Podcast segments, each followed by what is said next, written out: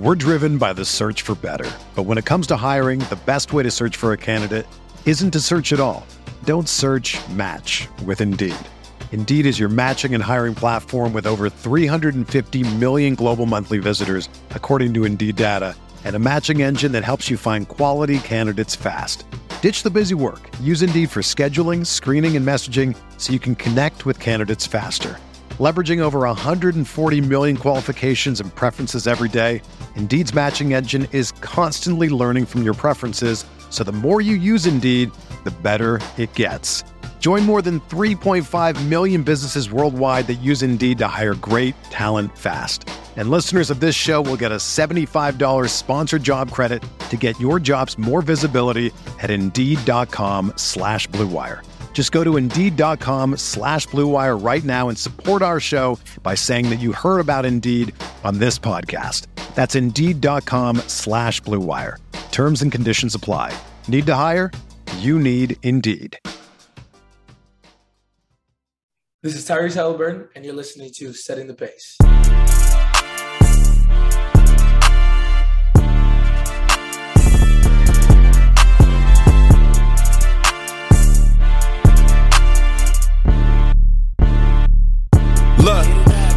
The pace with Alex and Facci. Alex and Facci. Alex and Alex. If I put our jacks in the paint, how you gonna stop me? How you gonna stop me? we can go head to head.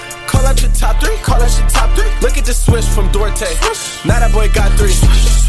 We got Halliburton running point. This is the Bennedict for the shot. If anybody gon' come in the post, then we got Jalen Smith for the block. Setting the pace, going to the top. Setting the pace, going to the top. This is your number one podcast. Sweeping every team. We gon' need a mop. Smooth. What is going on, everybody? Happy Wednesday to you. We're recording this Wednesday night around 6:30 p.m. Eastern Standard Time. At tomorrow, the first day of the NFL. So, joining me today, I, I have to give him a shout out. Michael Anderson Facci. Facci, former rookie of the year for the Denver Broncos. Mike Anderson giving you a shout out on the first day of football for most of eh, people listening. I'll take that. Mike Anderson with the salute. I mean, everyone will remember him scoring a touchdown, giving the mile high salute. But Alex, we also have some very interesting news to share, not Pacers related, but maybe I just got to brag. I am officially an uncle. My brother had Yeah. his son yesterday. Man, Uncle Hood, it feels good. Uncle Mike. Maybe we can go with that for a little bit right now. It's not a bad one. Beat some of the other names you came up with. So, hey, I'll take it. Uh, I don't know. I think I've come up with some pretty good ones. Um, couple good ones. Couple Magic cr- Mike's still my favorite. couple cringe ones, but you know, at the same point, eh, eh, you know, it's a mixed bag, so you got to live with it. Yeah, I'm still a little disappointed that you didn't know who Michael Kelso Facci was when I said Michael Kelso. I'm a little bit mean, disappointed. It, it, it's it's been a while since that show was relevant, and I was like a in and out that '70s show fan. I got you. well, you know, I, I I definitely would know the name now if it was brought up again. Yeah. So today we're doing our September mailbag, and I had to say this, Facci, because the last time we did a mailbag, a listener reached out to me and they said, "You do realize that whenever you guys say you're delivering the mail, you're not actually delivering it. The fans are delivering the mail, and we are opening up the mail. So we've been doing it wrong, Facci, in terms of what we've been saying. So." The fans have delivered the mail. They delivered the questions for us. Now we're going to open them up and we're going to answer them. Uh, I don't know if you caught that or not, but um, I thought that was interesting. No, that is that is that's a great point right there. I mean, sure, you never want to be opening up other people's mail. That's actually illegal. But It's we have to mail. come up. It, it is our mail, so that is always you know legal and and encouraged. So I'll definitely take that. All right, well, let's get right into it, Facci. Here, our first question comes from faithful listener Aaron H. He said, "Who are your top three wings that you realistically think the Pacers could acquire in a trade? If you want, you can change this to who are the wings you want to trade for. So maybe we can do both questions here, Facci. I don't know if you have six players in mind, but uh, give me your give me your best bet here. Oh, I got wings on deck. So here's what we got. So DeAndre Hunter, that's the first name that came to mind for me. He's going to be a restricted free get- agent. I mean, it's very possible. We've heard his name's his name floated around. Uh, you know, we'll see. I mean, the Hawks going to have to pay Dejounte Murray. You got Trae Young over there. John Collins got paid.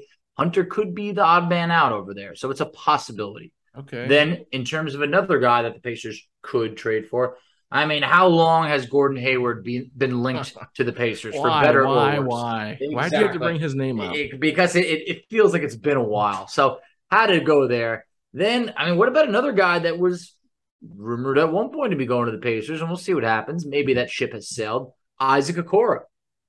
Uh, I mean, was he really rumored to us though? I don't know. Maybe the rumors were false, but there was buzz. There was buzz saying like, "Hey, look, we're not giving LeVert up for anything less than a, first and Okoro."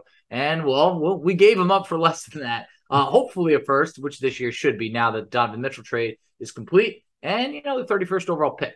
A couple other names over there: Cam Reddish, a, a, a name of Pacer past. Uh, a lot of Pacer fans were intrigued for a while, but Reddish, you know, I've read that he wants out of New York. I feel like that trade never really never worked out the way that he wanted to.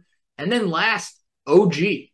I mean, Yeah. I, I know I gave you, you know, you said top three wings. I hit you with hit you with five right over there. But OG is someone that I am definitely intrigued by, and I don't know how realistic it is. But at the same point, never say never.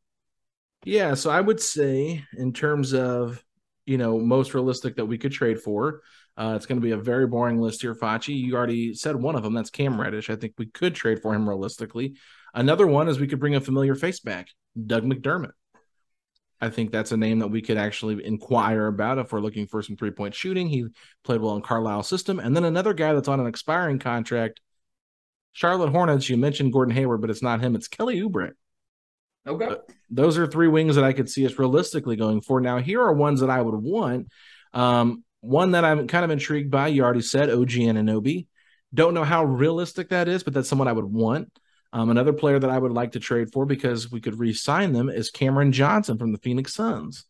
Very true. Um, very true. Yeah, I don't know if we could get him. I know that it appears Jae Crowder is unhappy with Phoenix and wants to be uh, on a different team. From what I saw on, uh, from our Blue Wire podcast friends uh, that do the Timeline podcast, they were talking about that today, uh, replying to a tweet. Basically, just Jae Crowder wants kind of out, so that's why you could see them go after a guy like Bojan Bogdanovich. But last but not least, a guy that I want them to go after, Facci. No surprise here, Moses Moody.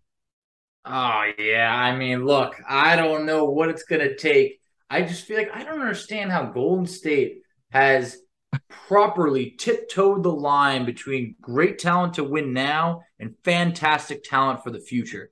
So it's just like they hold all the chips, but being able to pry Moody away from them would be awesome. But it feels like a pipe dream. No, it does, and that's why I went for the players that I wanted. Obviously, I couldn't not add Moses Moody after the fuss I made about him You last year, right? But I'll say this: like Golden State, they had their championship run. Kevin Durant leaves, they get injuries to Klay Thompson. Steph Curry gets hurt, and look at them. They just found a way to make it work in those couple of years. They got some nice draft picks. Andrew Wiggins trade, they get a pick for taking on that player. Uh, then Wiggins ends up being like the second best player for their team in the finals. So it's just like comes full circle, man. It's kind of crazy. But um, let's move on to our next question. So we have Christopher Lloyd. He said, Does Ijid, Isaiah Jackson hold potential to be the Pacers' long term solution at center?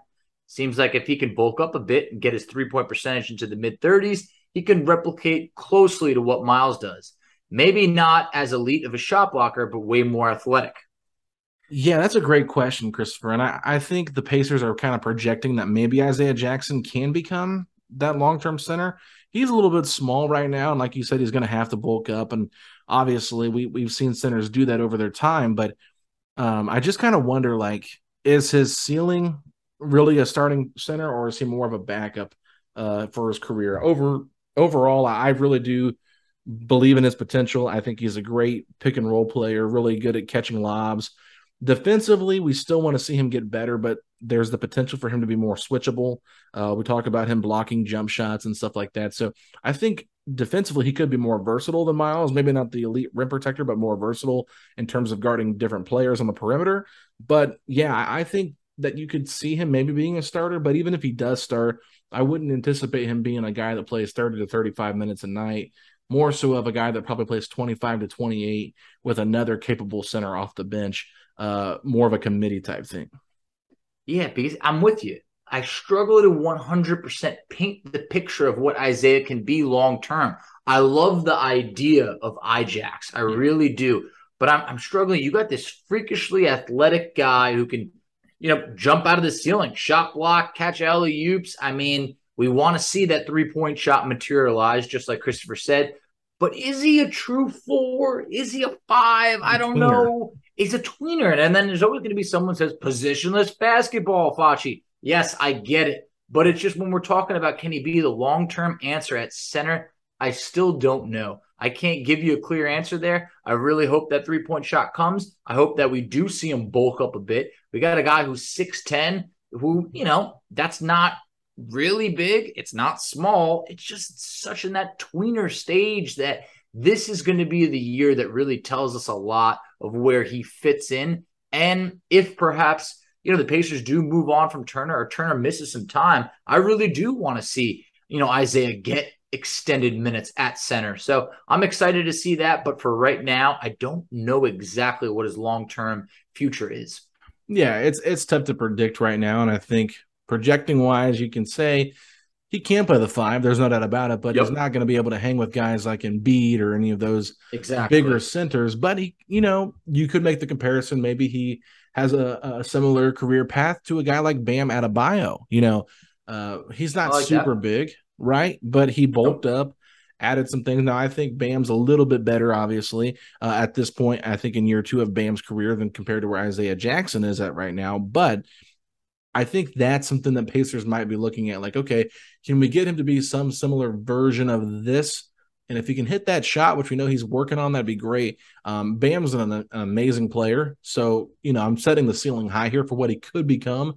But yeah, I, I just feel like there is defensive upside with Ijax that makes him such an intriguing player that I really don't care too much about the offense outside of being a good screener, which he still needs to work on, and being more effective on the glass. I mean, that's just one of the things he's going to have to get better at, just bulking up. So, overall, though, Facci, I think there is room for him to be one, but I'm just not 100% sure he can be the long term center.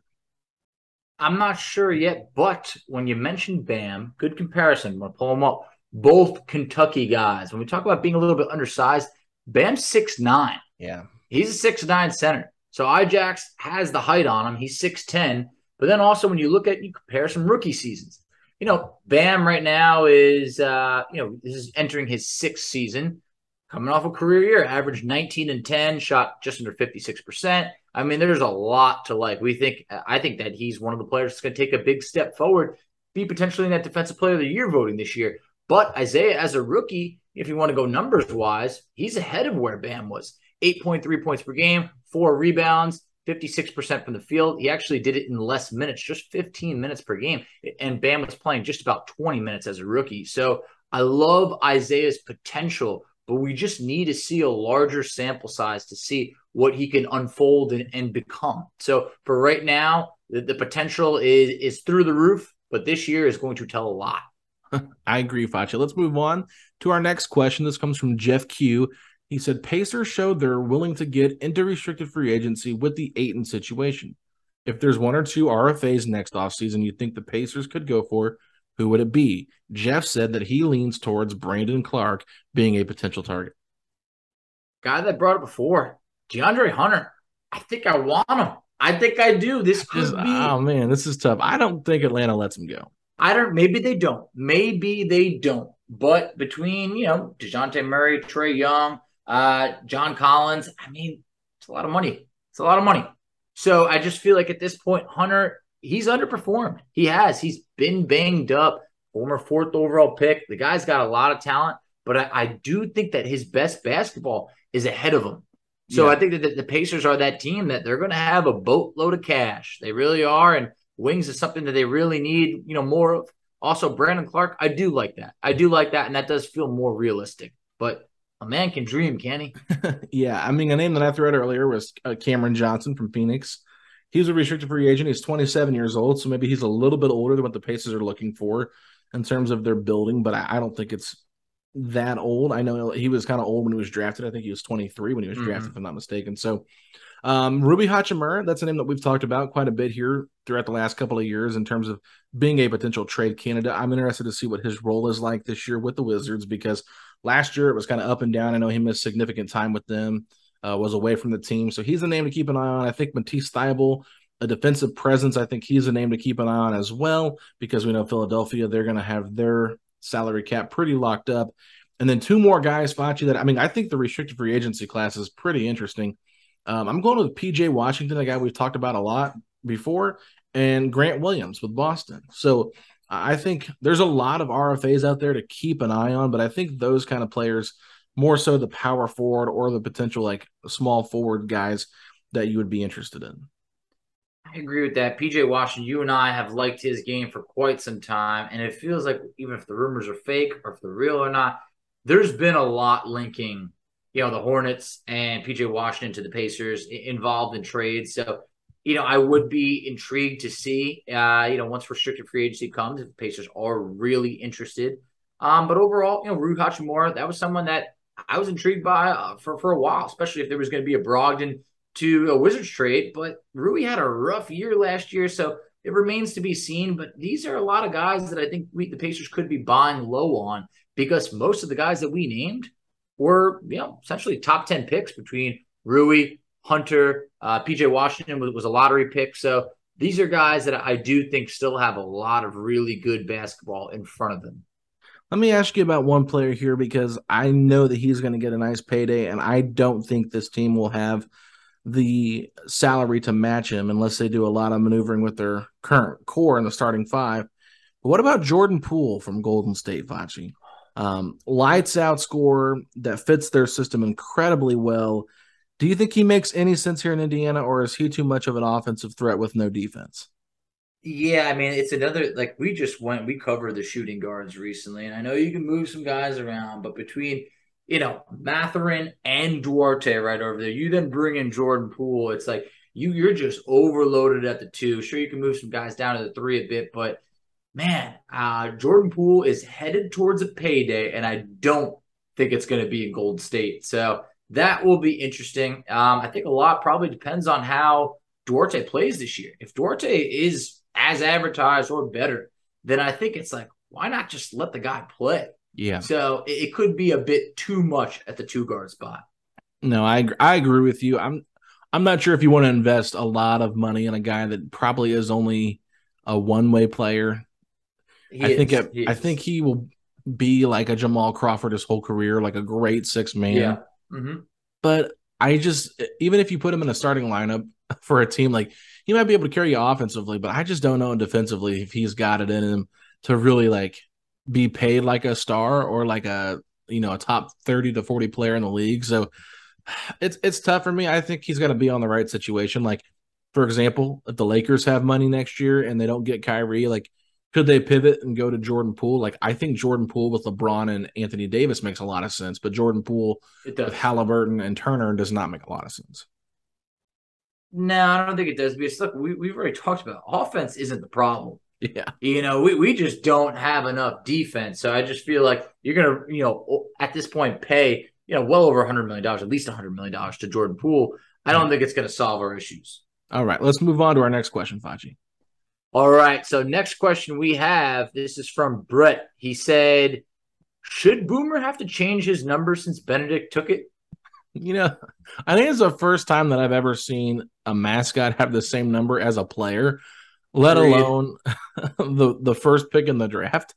So obviously Boomer's not going to change his number, but I know a lot of people were not happy with Bennedict Mathurin picking double zero. They're like, "What a terrible number!" And it's kind of like um, one of those things where I've made the like comment on Twitter. I'm like, "Who really cares about numbers?" But I do kind of agree on this one because every time you go online and we talked about this a couple, I think it was a couple episodes ago. We were talking about you were missing some Jermaine O'Neal jerseys, and we were saying, you know, yep. get some custom ones made. But anytime you see a custom jersey, it says zero zero with your name on the back. So it feels like I know he won a number zero, but I felt like there could have been a just a different number. Like I think that Alex Riley actually photoshopped like number eleven on him because it was Sabonis' old number, whatever. Like even that looks a little bit better than double zero. Yeah, I think double zero is still going to take some getting used to. I feel like it's zero is like, I don't want to say making a comeback because it was never really a thing, but it's like trending up. You know, there's been, I feel like more people wearing zero, double zero in the NBA the last couple years. So it'll take getting used to. But I, I think for now, it might be all right if Boomer and Bennedict change it. I mean, keep the number, but do you think Bennedict ever elects to change his number? Yeah, no, I, I, I'm, I'm right there with you, Foch. So let's move on to the next question. This one comes from Don Trell. He said, "Do you think Paul George will return to the Pacers in 2025 as he will be an unrestricted free agent?" I don't. I don't. I don't think I'll ever return. I really don't. Down. I am going to shut down, and I wish I, I wish I didn't have to be the Grinch here. It would be awesome to see him return.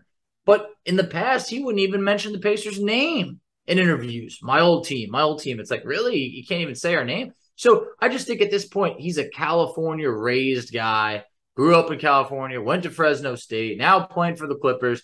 You know, that's where he's raised his family. It's home to him. And I, I think that like being in the on the Clippers at that point, it's like he's carved out his own spot where he's an established guy making max money on a team that could contend. Meanwhile, for us, hey, 2025, you hope you hope that we're back and in the thick of things, but I just don't think that he's going to make a return, especially not in 2025. In a perfect world, you'd hope maybe he could retire as a pacer, but even that, it's going to take some time. One day he'll realize what he had here, but I think it's going to take until he retires. Yeah, I mean, I still think Indy Paul George is probably the most interesting one out of all the ones we've seen now. His Definitely. peak was probably in OKC when he was third in MVP voting, yep. Foch but I feel like their quick exit in the playoffs kind of erased that memory. It did. So he his you know his best memories are known for being with the Pacers, and he can deny it all he wants, but like that's the truth. So um, with Tyrese here in 2025, um, I really do believe that Paul George could be like, okay, they got a nice roster. I think he would look at the roster and say, I mean, that's a lot better than when I was here. But like you said, man, this is this guy's heart is in California. It is. I would not be surprised if he doesn't retire a Clipper. So um, that's kind of where I'm at with it. But um, it's nice to dream about. If we could get a Paul George like player, though, that would be awesome.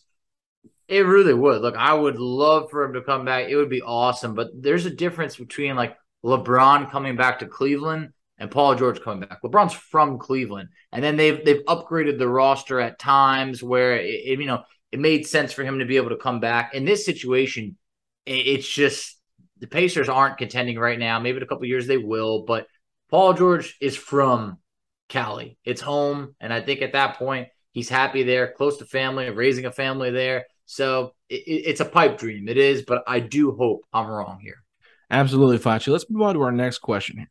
We got Matt Peck, friend of the show. Matt, hope you're doing well. He said, Would you be open to a trade that would bring in a young veteran small forward that would improve the record, say low 30 wins?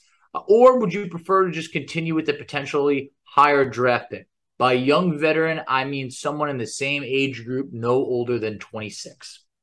Fascinating question, Matt. I always love your questions because they're well thought out and they're different topics that we don't usually think about or bring up. So, Matt, I want to say this is a great question. And man, Facci, at, at this point, you kind of have to look at how the Pacers have handled things this offseason. Look, aside from re-signing Jalen Smith, the big thing was they went after DeAndre Ayton. So they wanted to get young talent, even if it meant they might get a few more wins. So if I'm answering this from a Pacers standpoint, I think the Pacers, if they could get their hands on a small forward in this type of, you know, air or aura of what he's kind of describing here, a younger veteran, no older than 26. Like if we can get our hands on someone like that, maybe somebody you brought up, DeAndre Hunter, if like the Pacers could get their hands on someone like that, then yeah, you have to do it because you're trying to accumulate the best talent at that point. But if it does impact it by like five or six games, like that's pretty impressive. so um, I, I don't necessarily know exactly how I personally feel about this because – part of me feels like I would probably just make a trade to get the best player. But the other part of me says, look, why can't you just do this deal in free agency next year when you have all the cap space, when you have a better pick, probably with your with a worse record. So I think if push came to shove, I would probably, as a personal uh personally, I would probably hold off on making the trade because I want the higher pick because I just feel like you don't want to take yourself out of the chance of getting a generational player um, because it feels like if a small forward is on the move at this point in this type of deal, that they're probably not um, they're probably not one of those guys that's going to be franchise changing. Yeah, I, I, mean, I'm a little bit torn on this, but I, I think if the right guy is there, you make the move for him because the Pacers showed, hey, what did we do with a boatload of cash this year? Nothing. Yeah. We re-signed Jalen Smith and, and uh, uh, you know had had a good draft, but other than that, no one else came, and we're still sitting on that money. We're still sitting on over thirty million dollars in cap space. I have no idea what we're going to do with it. But if the right guy's out there, like for instance, I brought up OG before, he's got three years left on his contract. That's the type of trade. If you have an opportunity to do that move, I think you got to do it because that's a guy that, you know, has three years left on his deal. It's not like if you mentioned there's a guy that's expiring. No, don't do that deal and hope that you're going to resign someone. But also, if the Pacers, it's the the the lottery, it's a crapshoot. Anything can happen. So the Pacers could have the second, third worst record. They could fall down a few spots, end up picking exactly where we picked last year. So if you find the right talent that's out there, I think you should go out and get them because nothing is promised. Right, and that and that, it depends on the player. I guess it's all situational here. Um, if it's if it's a guy like OG Anunoby, then yes, I probably would do. That's that's why it's so hard to answer this question because I don't know who the player. It depends is. who it is. Like yeah. for instance, OG, three years left on the deal, between seventeen to twenty million dollars per year. That is like perfect for the Pacers. We have all this money and, and no one to spend it on. Something like that. That's a bargain contract now because the deals are only going up. Same with the cap space. Yeah. What if it was DeAndre Hunter? Would you do it? Uh, I, would be intrigued, but here's the thing: he's going to be entering restricted free agency, and at that point, I'm with you. I would rather just wait. Yeah, because it's just kind of like, do you want to end up overpaying for a guy like that? Um, you know, and it just depends, like how much would he really impact winning. So that's kind of where I'm at with all this. But yeah, it's a really interesting question, though. I really like that question because it makes you think and makes you wonder. I, I'm curious, Matt if you can reply to us on Twitter with this tweet when we put it out, um, what you would do because I'm curious your thoughts on. You've been a long time Pacer fan, so would love to get your thoughts on that. Facci, let's move on to the next question. This one comes from our good listener, um, Dalton James Chubb. But I'm going to call Dalton out here a little bit because he said, "Hey guys, my question is, what do you think our win total will be?" It's frustrating that people say it'll be like 22. I think we will make the playoffs. Have some faith. Love the show. Well, Dalton, if you listen to the show faithfully, um, we already did a podcast where we talked about we what we thought the record would be, and I had 22 wins and Facci had 21. So I hope you still love the show, even if you don't love our opinions on this. But, um, you know, I just don't think this team is talented enough to sniff the playoffs. It's not about us not being faithful and, and loving uh, the direction we're heading in. It's just overall talent wise compared to the other other overall talent, Facci in the in the Eastern Conference uh, we're just lacking quite a bit. We are. Get ready to be frustrated, Dalton, because uh, it ain't going to be pretty. Uh, look, like Alex mentioned, I predicted 21 wins. He had 22. Maybe I was too harsh on him.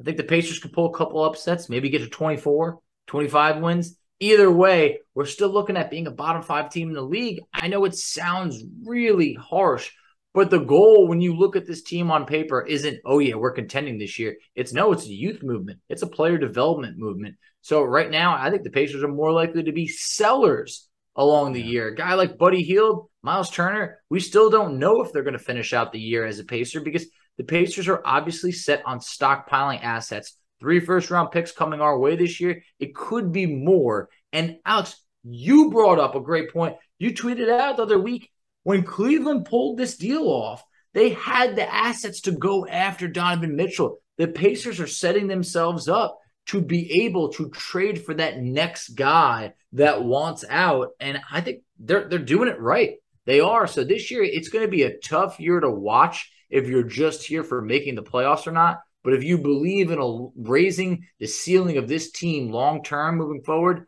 this is going to be the season that we need.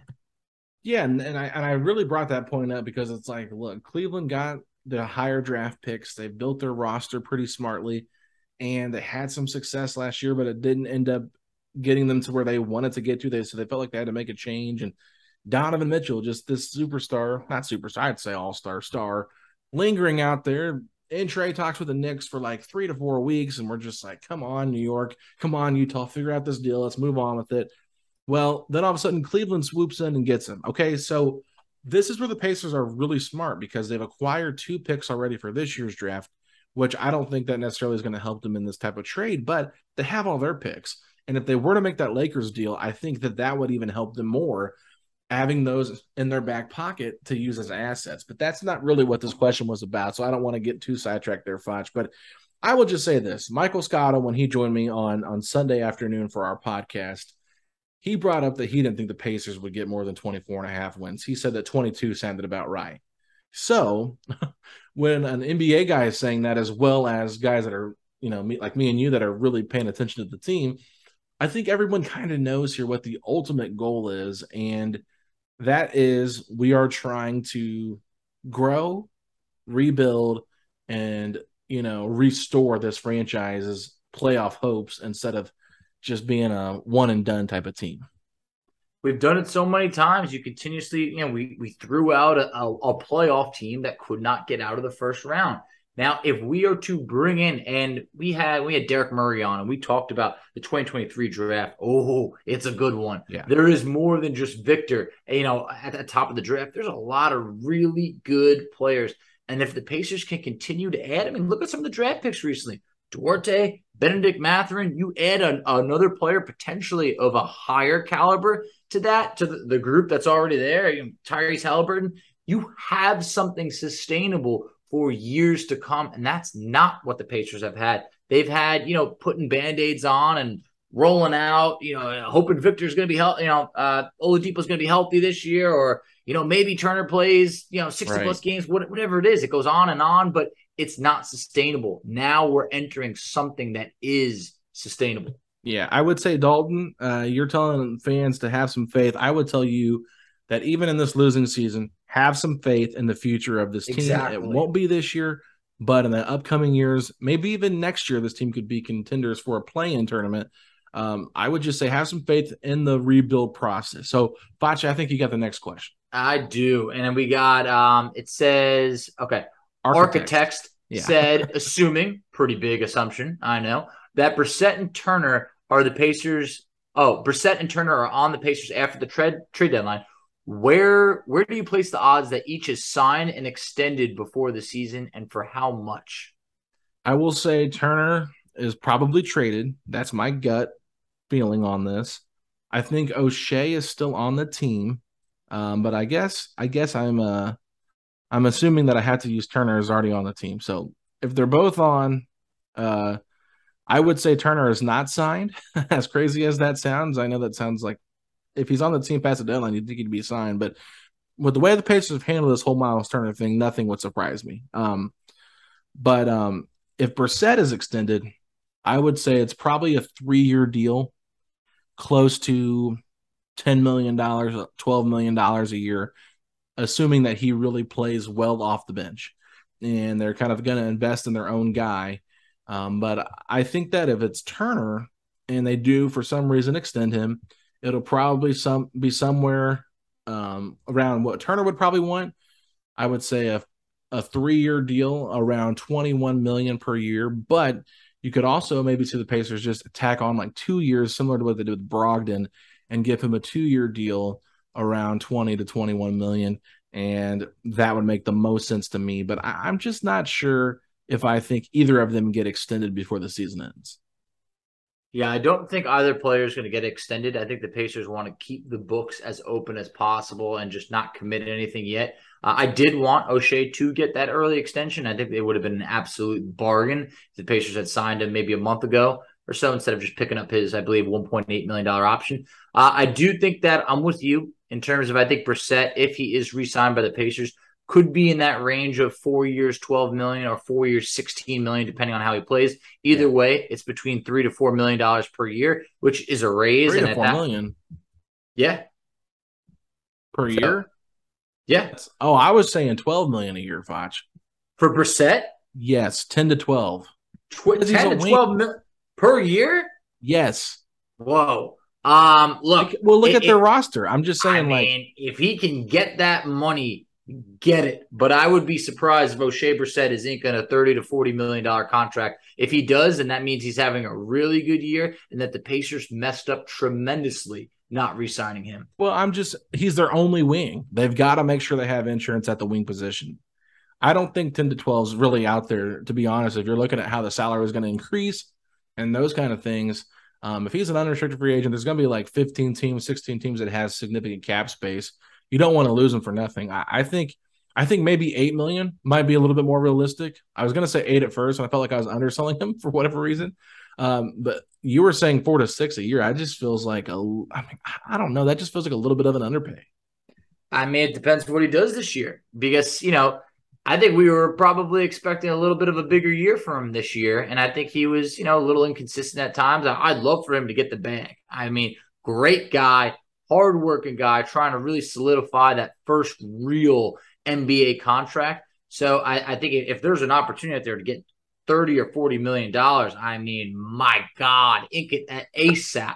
But I think at this point, you know, he he could be someone who's looking at a four year, $16 million deal. And I, I, think he'd be excited about it because, you know, hey, I got security. So, but we'll, we'll have to wait and see on that. I, yeah. I hope that I'm wrong. Uh, maybe, I'm over. I just believe in him so, so much. I, that's probably what it is for me. I just think that he makes so much sense with this roster. I he like does. his fit. I like his, you know, ability. I hope he gets better defensively because I really do believe in him. I know he's going to have a chip on his shoulder, but I, I don't know, man. It's just like we're driven by the search for better. But when it comes to hiring, the best way to search for a candidate isn't to search at all. Don't search match with Indeed. Indeed is your matching and hiring platform with over 350 million global monthly visitors, according to Indeed data, and a matching engine that helps you find quality candidates fast. Ditch the busy work. Use Indeed for scheduling, screening, and messaging so you can connect with candidates faster. Leveraging over 140 million qualifications and preferences every day, Indeed's matching engine is constantly learning from your preferences, so the more you use Indeed, the better it gets.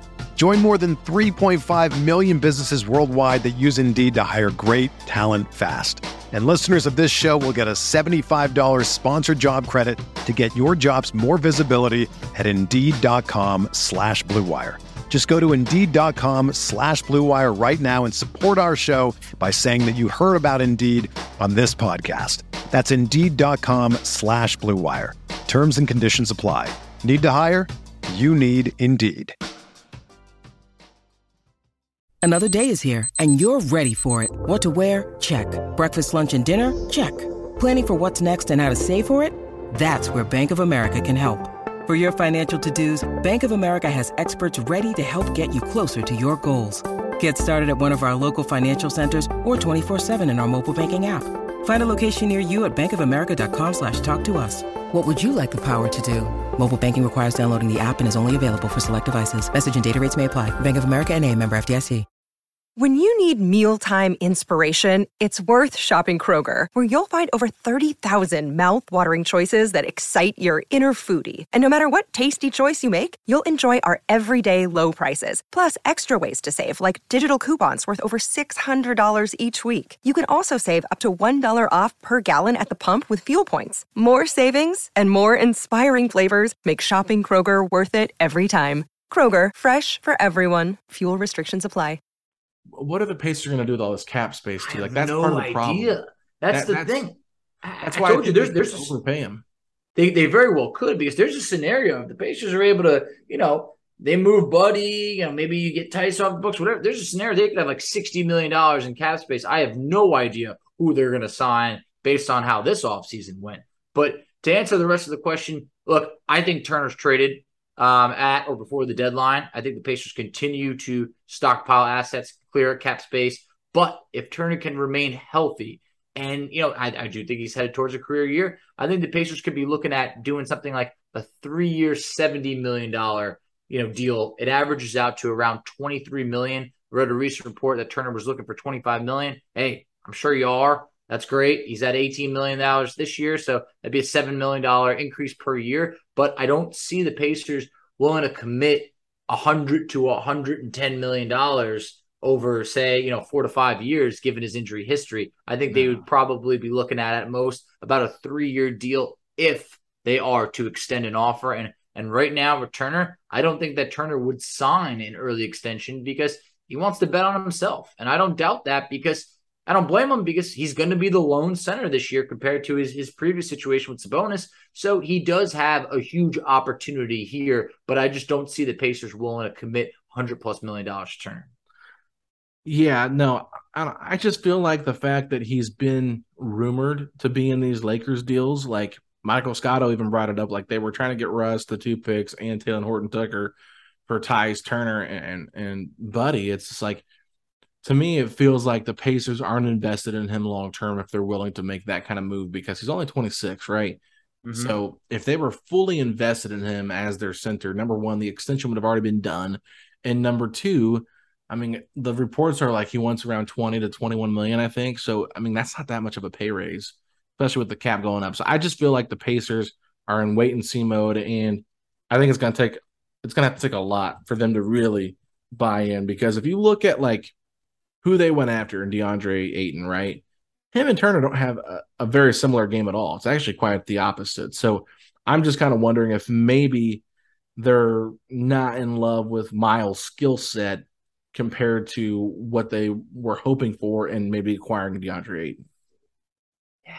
I mean, yeah, I, I, think you're right over here. I mean, the Pacers, I think they want not to say a true center, but maybe a more a little bit of traditional bang in the paint type, you know, get a lot of rebounds. Bang in the paint. I don't know about bang in the paint, but you know, Turner's not your traditional center. He, he's just a lot of it.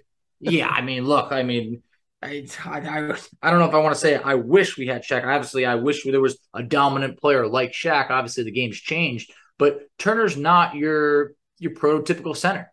He's not. He's gonna he's gonna stand by the three point line, drift out a bit. I think that I would love to see more of an inside game from him this yeah. year. But a guy like DeAndre Ayton, I mean, we can't say that he doesn't have a solidly higher ceiling than Turner. This is a former number one pick that his numbers are they're very good. But I also think that at age 21, he still has room to grow.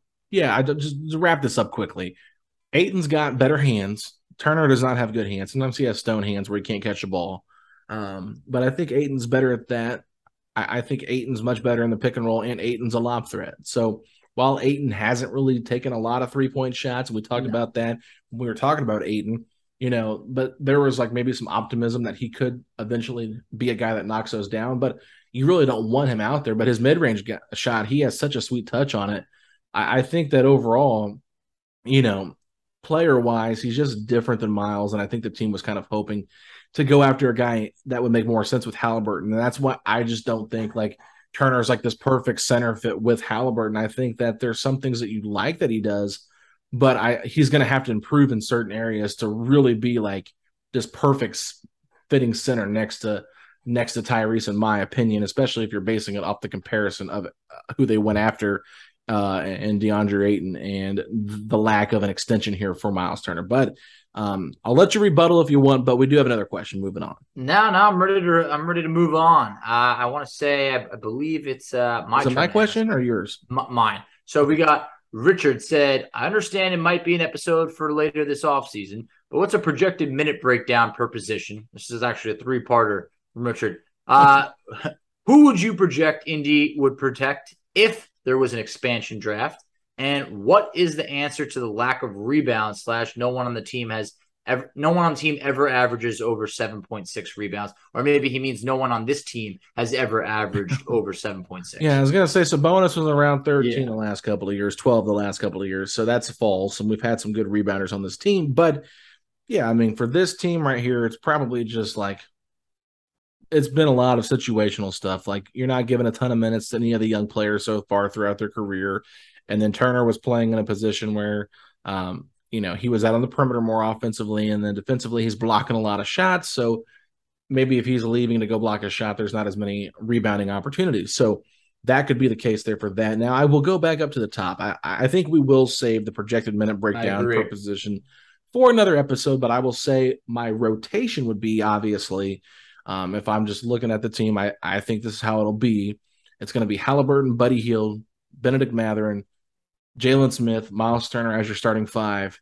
Your second unit is going to be TJ McConnell, Chris Duarte, Aaron Nesmith, Oshae Brissett, Isaiah Jackson as the backup five. And then I think Terry Taylor is the 11th man, Goga's the 12th man, and then Nembhard, Kendall Brown and Theis are out of the rotation if they even go 12 deep. But that's kind of where I see it. And we get in, get the minutes another time. But in terms of an expansion draft, Facci, this is pretty interesting because there was some uh, rumblings on Twitter today. If you looked at all, uh, it was from somebody with the uh, associated with the AP. They they said that when there's some preseason games played in Seattle and in Las Vegas, they're going to make the announcements of the expansion, which I've heard from different podcasters that there's been talks of an expansion adding Seattle and Las Vegas. So I guess we can do this one together. Um, since I really didn't like think too much about it. Obviously, if you're protecting eight players, Facci, uh, let's just go down the list. Who's the first player that you would protect? So yeah, I wasn't sure how many players that the Pacers were able to, yeah. to protect, but if if we're gonna go with the first player I'm protecting, Tyrese Haliburton. Yeah, no, I agree with you. So we both got Tyrese. Okay, would we say Mathurin's the number two? Yes. Okay. Number three, who you protecting? Now it starts to get a little bit tricky over there because you know you start to be like, are we going Duarte? You know, I mean, it doesn't matter the order, I guess. Yeah, so asking. yeah, in that situation, Duarte is one of those players the Pacers are definitely protecting. Yeah, Duarte. I'm going to say Smith, yep. Jalen Smith, Ijax. Mm-hmm. So there's five. I mean, at that point, if you could protect more, I mean, why not protect Turner? You know, you don't yep. need to just let someone snag him, even if he's going to leave in free agency or you're not going to re-sign him. You definitely protect him. Yeah. So, so now you got six. I'm going to say Oshae seven. Okay. Would you say Oshae? Yeah, yeah. Oshae is definitely in that list. Um, now you're looking at for that eighth guy. I mean, are you going to go with? I mean, we already said Jalen Smith, right? Yeah, we already said okay. Jalen Smith. So, so your re- your remaining candidates probably at the top are Buddy Hield, T.J. McConnell, Aaron Nesmith, Terry Taylor, um, Andrew Nembhard, Kendall Kendall Brown is technically on a two way, so we're not sure exactly if he would count for this. I think he wouldn't be involved, but um, I don't think he would get drafted in an expansion draft. Probably. No. We're not we're not protecting him. I mean, it comes down to you already made an investment in Andrew Nembhard by giving him the, you know, a record guarantee for a, a second round pick out of college. So you, you wonder if the Patriots have more faith in maybe Nembhard in the future than a guy like T.J. McConnell, who you know is eight years older. So mm. do you do you lean Nembhard or or at that point are you really are you leaning McConnell? I, I mean, or Buddy. I mean, here's the thing: it's like Buddy's obviously the best player right now. Yeah. I think out of those three. But if you're talking about long term in the future, like, I mean, I don't see him getting a second contract with the Pacers. No, I mean, and you'd get that money off the books for the previous yeah. for the next year too which I think the Pacers might be in, in, enticed to get rid of him. I think Daniel Theis definitely is up for grabs if anybody oh, wants yeah. him.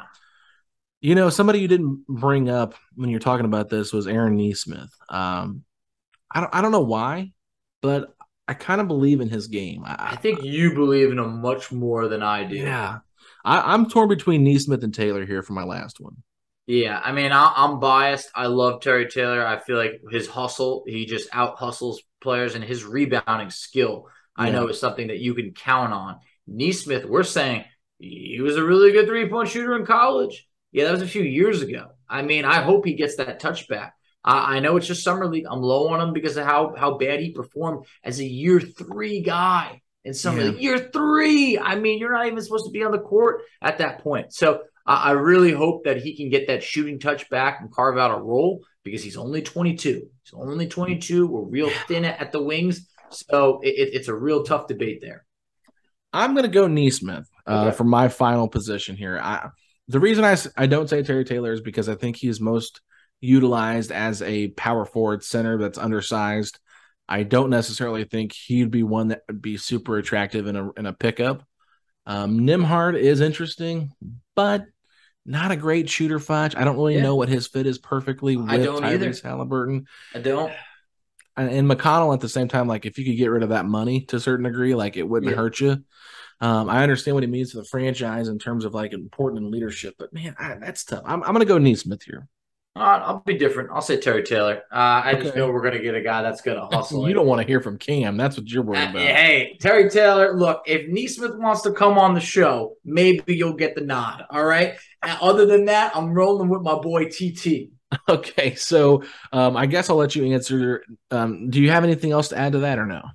Uh, oh, in terms of the rebounding, uh, the rebounding, I think it's got to be a collective effort. I really think it, it does. I think Turner's going to step up rebounding, but also it's like, why shouldn't he when we're losing 12 to 13 rebounds from you know Sabonis? So someone's got to pick up those rebounds. But then we also talked about some of the goals that we had for players was Isaiah Jackson you know, improving as a rebounder, or Buddy Hield grabbing a few more rebounds than he did previously. I mean, Jalen Smith's got to pull down a couple more boards than last year. Just like you know, one more rebound per game. So overall, it's got to be a collective effort because we've talked about it before on this show. A lot of rebounding is your effort. It's boxing out. It's making sure that you get in front of your man. And sometimes I think the Pacers just kind of let some freebies go by. And this year they really got to be contesting each and every shot, blocking out. And I, I think the effort will will uh, will scoop up a couple more rebounds. Let's move on. True underscore love from Instagram said, with the addition of Donovan Mitchell, is the Central Division the toughest in the East? Also, do you think the Pacers make the playoffs or the play-in? Now, initially, I went, "Oh my God, yes, the Central's stacked." I mean, the Bucks could win it all. Cavs look locked and loaded for years to come. The Bulls have a lot of talent; they could even miss the playoffs. But then yeah. you got the Pistons and us, which kind of waters it down a little bit. Pistons, maybe you know, the up and coming team, but they're not there yet. Look at the Atlantic right yeah, now. That's the toughest by far. The, I agree. The Celtics, the Sixers, the Nets, and the Raptors all made the playoffs.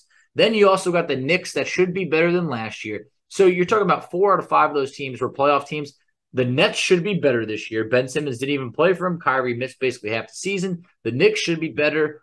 You and I just went through our predictions. We have the Celtics as, you know, arguably the one seed, but I also think the Sixers are going to be better. So, man, the Atlantic is scary. Then yeah, it's next, the Atlantic.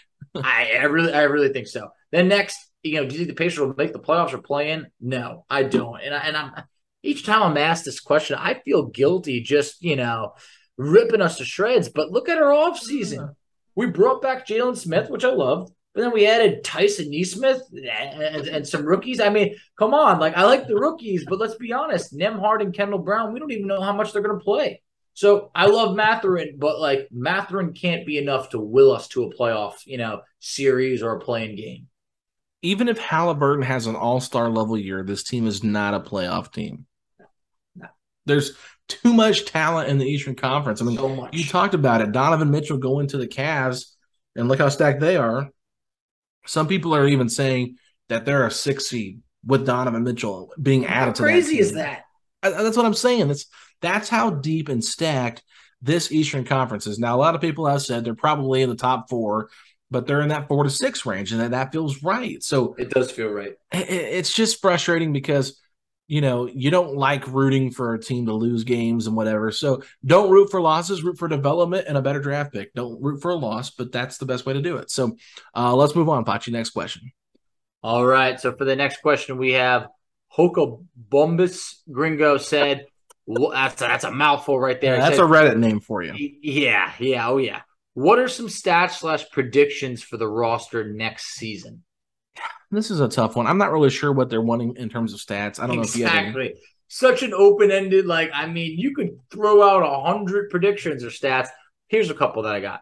Got Benedict Mathurin makes all rookie first team. All right, that's what that's what I'm making. I don't, I don't think it's a hot take. That's what my prediction is. Oh, that's for the prediction for the roster next season. Okay. Yeah, yeah. Um, Haliburton, I think, can be a 20 and 10 guy. So stat wise, right over there, I think he'd be top three in the league in assists. I think he could be pushing 11 assists if everything goes right.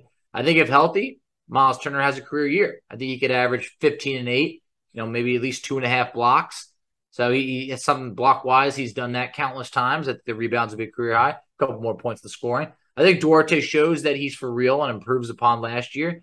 Um, then some other predictions for the for the roster. I think Buddy and or Turner gets traded. I think the Pacers can't afford to let Myles walk in free agency. Um, so if they're going to keep him, they better re-sign him. So those are some of the predictions I got, stat and for the roster. Yeah, that's that's some good stuff. I will say the Pacers finish as a top ten team in offense next year. I can see that. Um, and I think and a bottom defensively team, they will be bottom three. yeah. um, that's my prediction for that. But I know they want to improve on that, so maybe I'm wrong. But I just I just don't see it with this team right now defensively. Um, I think Turner, like I talked about this before. I think he's going to be a double double guy. Facci about losses britches when I said that the first time but I believe in Myles Turner becoming a double double guy in a contract year, ready to prove everybody, hey, I can be more of a rebounder now. Um, it's put up or shut up, right, for for Turner at this point in his career and with the Pacers and everything like that. So that's kind of my stats. I'm not going to get too much into the defensive ratings and all that kind of stuff, No, but. Uh, predictions, I guess you could say. Obviously, one Facci didn't bring up. Daniel Theis will not be on the roster by the end of the season. yes. I um, I think there's a good chance that Goga gets traded by the end of the year as well. Um, we'll we'll see what happens. He did return to action you did. after the scuffle or what we called the altercation in the locker room with Turkey for uh, the Euro basket, and he actually had 21 points in that return, Facci. So um, he's playing pretty decent for for Georgia, but at the same time, you just have to wonder: is he an NBA player? Uh, on a night-to-night basis, not sure, but I think he's a guy that could be on the move as well. But uh, considering he's an expiring contract, Very well could. I mean, I cannot look you in the eyes and say that Goga is here long term. Just can't do it. I would be lying. So, uh, next question we have. Oh, oh, no, it's actually you reading. Yeah, the man with some good uh, with some goals. I thought it said goods there for a second. Uh, excuse me, but the man with some goals. He said, "What inspires us to be fans of a team with the likelihood of never making us happy in our lifetime?" I mean, that is a bold statement saying never making us happy. I mean, it depends what your criteria for happiness is. What about the Reggie game winners? Jermaine dropping 55, runs to the conference finals in back to back years, trading for one of the most talented young point guards in the league in Tyrese Haliburton. All of that stuff has made me so happy over the years as a fan. And Yeah. this year, it's going to be all about youth development. So I could find happiness in that. We finally tore it down. We're going with the youth movement, stockpiling draft picks, saving cap space. It's raising the ceiling of this team. And I think that, to what I mentioned a couple uh, a couple questions earlier, we're accumulating the assets to pull off a potentially big trade. Is it going to happen this year? Can't say that it will. Could it happen next year? Very well could. What if we move up in the draft and get and get a player with you know the, the talent level that we have not seen in quite some time? So I find happiness in where we're going, not not next year, but for years to come. Well, I would just say this: the whole championship or bust type of thing is the most dramatic statement in you know sports fandom history. I think what you're rooting for is your team to have great success, for you to have great memories of that team, and there's always a sliver of hope that they can eventually pull it off. Like we were very close. We made the finals at one point, uh, very close in the Eastern Conference Finals multiple times, and so. I'm just saying you never know when it's going to be your chance. This is Indiana. The reason we love this team so much for the majority of us is because we're brought up and raised here. This is the team we grew up watching. So we've kind of just become invested in them and we're kind of prideful. This is our state. We're going to represent our state and hope they win. You know, I'll never forget when the Colts won the Super Bowl with Peyton Manning. I was actually recovering from a heart surgery in eighth grade. I was 14 years old. I was at the hospital watching that first game against the Ravens. I'll never forget it. I'll never forget watching the championship, the Super Bowl, um, at my at my basketball coach's house in this loft upstairs, and there was a bunch of families there hanging out watching. I mean, those are what you live for. It's like we knew that Peyton was one of the greatest quarterbacks of all time, if not the greatest, right? Um, but it just felt like there were so many obstacles he had to overcome when he finally did it. And that's what makes it so exciting to watch these teams. Like Reggie never got the championship that we wanted him to get, but he was so close so many times. And those moments and those memories will never leave us. So that's why I'm a fan. And if, you know, sorry for getting deep on this, but if you just don't like the, the a team because they don't win everything or all the time, then, you know, that's tough because there's multiple teams that haven't won a championship ever or haven't won in a very long time it, there's only a handful of teams that can truly win it all each year. Only a few. But also, I mean, I just remember, you know, game six when Lance Stephenson went off against the Knicks and, and the Pacers moved on eh, to the conference finals. And I remember just watching with a bunch of fans. There were a bunch of Knicks fans, and there was this one sour Knicks fan turned to me and said, Why do you even care so much about this team? They don't even know who you are. And I, I thought to myself, I was like, man, it's not about them knowing exactly who I am. It's about the feeling that I get watching them and the wins. And and I hate how things feel when we lose in a heartbreaking fashion. But it's always about chasing that big win, that next shot. And years later, I mean, Alex, think about the players that have came on our show and given us their time. And when they give back like that, I feel even more connected to the team because I know that what I've given them, I've gotten back in return. And that feeling right there, it's not about, oh, they need to win that next game. Otherwise, I'm done. It's knowing that it's just like, man, I'm going to support this team no matter what. And when our time does come, oh my God, I'm going to be ready. And I cannot wait for whenever that day is. I, when our time comes, you're going to be ready, but I don't think the world's going to be ready for Facci. I don't know if they are. uh, let's move I'm on to our, our, next question from Come On Sonny. So, Come On Sonny said, How good would Tyrese have to be to win Most Improved Player? He averaged 15 and 8 last season. Is 20 and 10 enough? Also, what would Turner have to show on the court this season for the Pacers to give him a big contract? So the first question I will say, I don't think it is enough, Facci. I think with the losing record that we're probably going to have, 20 and 10 will be looked at, and I think it will be considered, and he might be a finalist for most improved player. But I think he's going to have to have incredible shooting numbers as well. I'm not saying, I mean, I wanted him to reach the 50, 40, 90 club for our goals, but um, I, I, just don't know if that's going to be um, uh, completely obtainable. I, I, think it's possible, Facci, but if he's 50, 40, 90 and 20 and 10, that'll definitely get him in the most improved conversation if he if it doesn't get him the the actual award. So I would say that he's going to have to have incredible efficient number uh, efficiency numbers um, in that regard. And I'll say this for Turner. I think the big thing for him is he's going to have to be a double double guy. He's going to have to prove that he can be a rebounder. Um, I think he's also going to have to improve on his three point shot, Facci, um, because we've seen it's kind of it's kind of dipped the last couple of years his efficiency and his percentage from three. And then lastly, he's going to prove that he's going to have to prove that he can stay healthy for 82 games. Um, not all 82, obviously, but if he misses, you know, close to 15 to 25 games with another foot injury, then that's just going to like the Pacers are not going to invest in somebody that's got those problems. So if he can prove that he's changed his body uh, enough to stay healthy, then that's what you're hoping for. But it feels like he's going to have more of a chance to get injured with a bigger role, more playing time, being a little bit more physical down low, I feel like there's more of a chance for him to get an injury now than potentially last year when he really wasn't as aggressive on the offensive end. And defensively, he's not really going to change his role much, but offensively, he's going to have more chances at, you know, rolled ankles and that kind of thing because he's going to be more involved, I think, in the pick and roll. Sheesh, man. I hope not, but you know, I hope he's I'm just saying. Involved, I'm not trying to be pessimistic. I know, no, I I hear you, man. Uh, it's just as it relates to Haliburton, the poor record is going to hurt his chances. Look, I looked at it.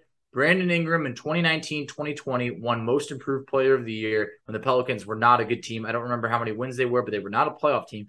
But he was an all star that year. He averaged just under 24 points per game. I mean, this was a guy that that played really well on, on a poor team. That's not Haliburton's game. He's not going to go out there and average 25 points per game. He's a pass first guy. I think yeah. if if we're going to say what does he got to do, maybe it's got to be like 21 and 11 on really good shooting splits just like you mentioned. If he is an all-star, I think that should be good enough, but the wins are going to factor in there. I, I think that Haliburton probably finishes top 3 in that award next year, but it's going to take him, you know, averaging 21 and 11, maybe 50% shooting, 40%, 50, 40, 90, and, and, a, and a respectable record. And I just don't know if the record part's going to be there. But um, right now, then, as it relates to Turner, I think in order for him to get a, a, a big contract or a contract extension from the Pacers, he's got to play roughly 70 games. I looked, I did the math. That's 85% of his games. It's something that he has not done over the last three years, something that he's actually only done one time in his career. Ooh. So at this point, I, I think Turner, like I mentioned it, being the lone center, he should be set up for the best year yet. However, last couple years he's played, you know, just over 40 games. That's not enough for a team to be able to confidently commit a lot of money. And what team knows the pace? Uh, what team knows Turner better than the Pacers? No one. So yeah. at that point, I, I feel like ah man, I would love to see Turner putting up that that season I discussed before, 15 and 8, maybe a double double, shooting close to 50% from the field. Can he approach close to 40% from 3 instead of being around 33% each of the last 2 years? So Turner's now a sub 35% three-point shooter for his career. Uh, but he's known as a three-point shooter, which is just kind of like that's not where you want to be. So if Turner can enter free agency averaging a double double, shoot close to 40% from three, and play 70, 70 games. That man's going to get paid. But if, if he can't be healthy, I, I think he's going to lose a lot of money here. Yeah, and I think that's a great point to bring up too. Like the Pacers have his medicals; they know exactly what's Everything. going on with him, and that could be part of the reason that they are a little bit concerned with giving him an extension because even though there's talent there and they want to find the right deal for him, maybe they don't want to invest in him because they know his injury history. So uh, we can kind of briefly talk about it, but you know they know in depth what's going on, and I think that could be potentially why there hasn't been a lot of teams that have been willing to offer what the Pacers are wanting back in return because they're a little bit scared off by the medicals. But um, that's just me kind of spitballing and guessing. I've heard rumblings about that, but I don't want to like commit to it completely because I don't know if it's like a, a thousand percent true. But I, I, think it makes some sense, Facci. So um, while we were podcasting, we did get a few late questions. We'll answer these rapid fire. I'll just ask you these real quick. Um, Pacer faithful, uh, Chuck and Jamie, they asked if you could pick any Pacer to have dinner with, who would it be and why? I mean, Jermaine O'Neal is just my childhood hero. It's tough to say. What if, well, I think they might Reggie. be talking current Pacer, but I don't know. Okay. We can do current and former. We'll do both. Okay. All right. Former, I, I got to go Jermaine because that's always going to be my hero. Even though, like, I, I, have not met Reggie Miller or I've not been able to chat with Reggie Miller, and I've done that with Jermaine. But if you're talking about a, a current Pacer, um, I'd have to say Tyrese Haliburton, just since we had him on. I feel like since we got that out of the way, you know, maybe we would be able to then be like really kicking it instead of feeling like he's being interviewed or anything. So uh, that's what I would go with. Yeah, for me, I would. Pre- I mean, Reggie is obviously like a great answer because like face of the franchise. You know, mm-hmm. would love to get to meet him and talk with him. Um, and I would obviously say for this current team, you you took Haliburton, so I'll pick somebody else. I'll say Mathurin. Uh, just cool. to get to know him better. Uh, yeah, I, I, think cool. he's a really interesting person, and he's funny as I'll get at whenever we've heard him talk, and he's super confident. So I would love that. But if uh, there was a little bit of a wild card here, Facci, I think that I would actually enjoy hanging out with Roy Hibbert.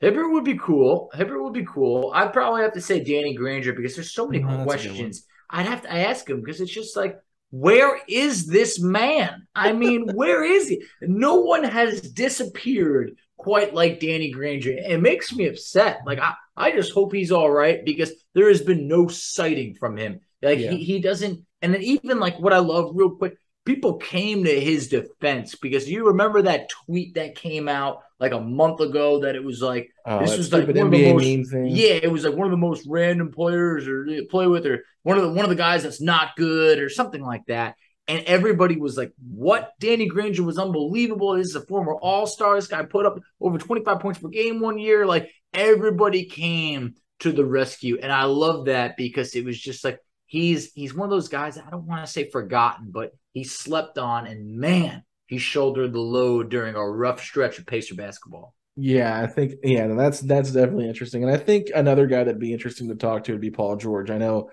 um, he was the face of the franchise. We talked about him a little bit on the pod, but just kind of like get to know him, like see what he's like outside of uh like the hatred towards the Pacers, see if there's anything good he has to say. But uh let's answer these last two quickly. Uh Jason wants to know, this is uh a very quick answer, Facci. If Myles wasn't injured at the trade deadline, would he have trade uh, would we have traded him instead of Sabonis? Or would we have traded both? Nah, we might have traded both. I, yeah, I honestly I think, think, I think it was a fire sale. And I, I, think that, you know, due to the injury, I, I think that the offers for Turner were probably way too low to even consider at that point.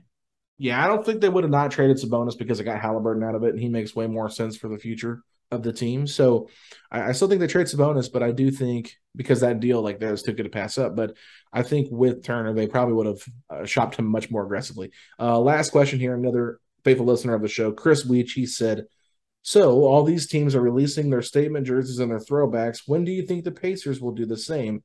Itching to get a couple new jerseys featuring Haliburton and Ben Mathurin. It's a good point. I, I, do think the Pacers need to do something because it's like you, know, you got to spice it up a little bit. Like we're entering an, a new era right now, so I think it would be important to get something cool out there, just like positive vibes. Like I know, I mean, honestly, it feels like ever since the Jalen Smith press conference, we haven't really heard from anyone in the team or anything like that. So I think we could use some some good good vibes and maybe some some new jerseys could create that. What what retro jersey would you like to see them bring back? I mean, I'm always a huge, huge fan of the pinstripes. I mean, just what just color? always. Uh, I mean, I mean the navy one's fresh. You know, navy. Uh, navy I said the original gold. Yeah, I mean that, that that one's great. I have the Jermaine O'Neal jersey in the gold and, and, blue pinstripes, and I love that one from like probably around 2003, 2004 season. So I mean, I, I love that jersey. Yeah, I think I would be interested in the gold pinstripes just because I know it would make Tyrese happy. so it's like you're trying to make this guy happy for the rest of his life. Here, give so him the just, jersey he wants. You know, give him the jersey. Come on. Like, exactly. Uh, okay, Facci. So that is all of our questions. That is the mailbag for September. So thank you everybody for your questions. We will do this once again in October. So that is always a fun time. But Facci, let the people know where they can find us at on social media. Absolutely. So you could find us on Twitter at setting the pace three. You could find Alex on Twitter at Alex Golden NBA. I can be found on Twitter at underscore FACCI. You could find us on Instagram at Pacers Talk. You could find us on Facebook at Setting the Pace. You could find us on TikTok at Setting the Pace. And Alex, tell them where they could check us out on YouTube. Oh my God. So much energy, bro. I oh, yeah. Facci's hungry. Um, anyway, no, you can find us on I YouTube. YouTube.com slash setting the pace a Pacers podcast. Go to Google, type in setting the pace. We've got the uh, interview I did with Michael Scotto up over there. Other interviews with players that you might have missed throughout the uh, throughout the off season. So just check it out. Make sure you subscribe, and and we will be fun with that. But Facci, if you're excited for the Indiana Pacers to return for training camp in about three weeks, then say these three words. Let's go, Pacers! Going to the top. Setting the pace, going to the top. This is your number one podcast. Sweeping every team. We gon' need a mop. Smooth.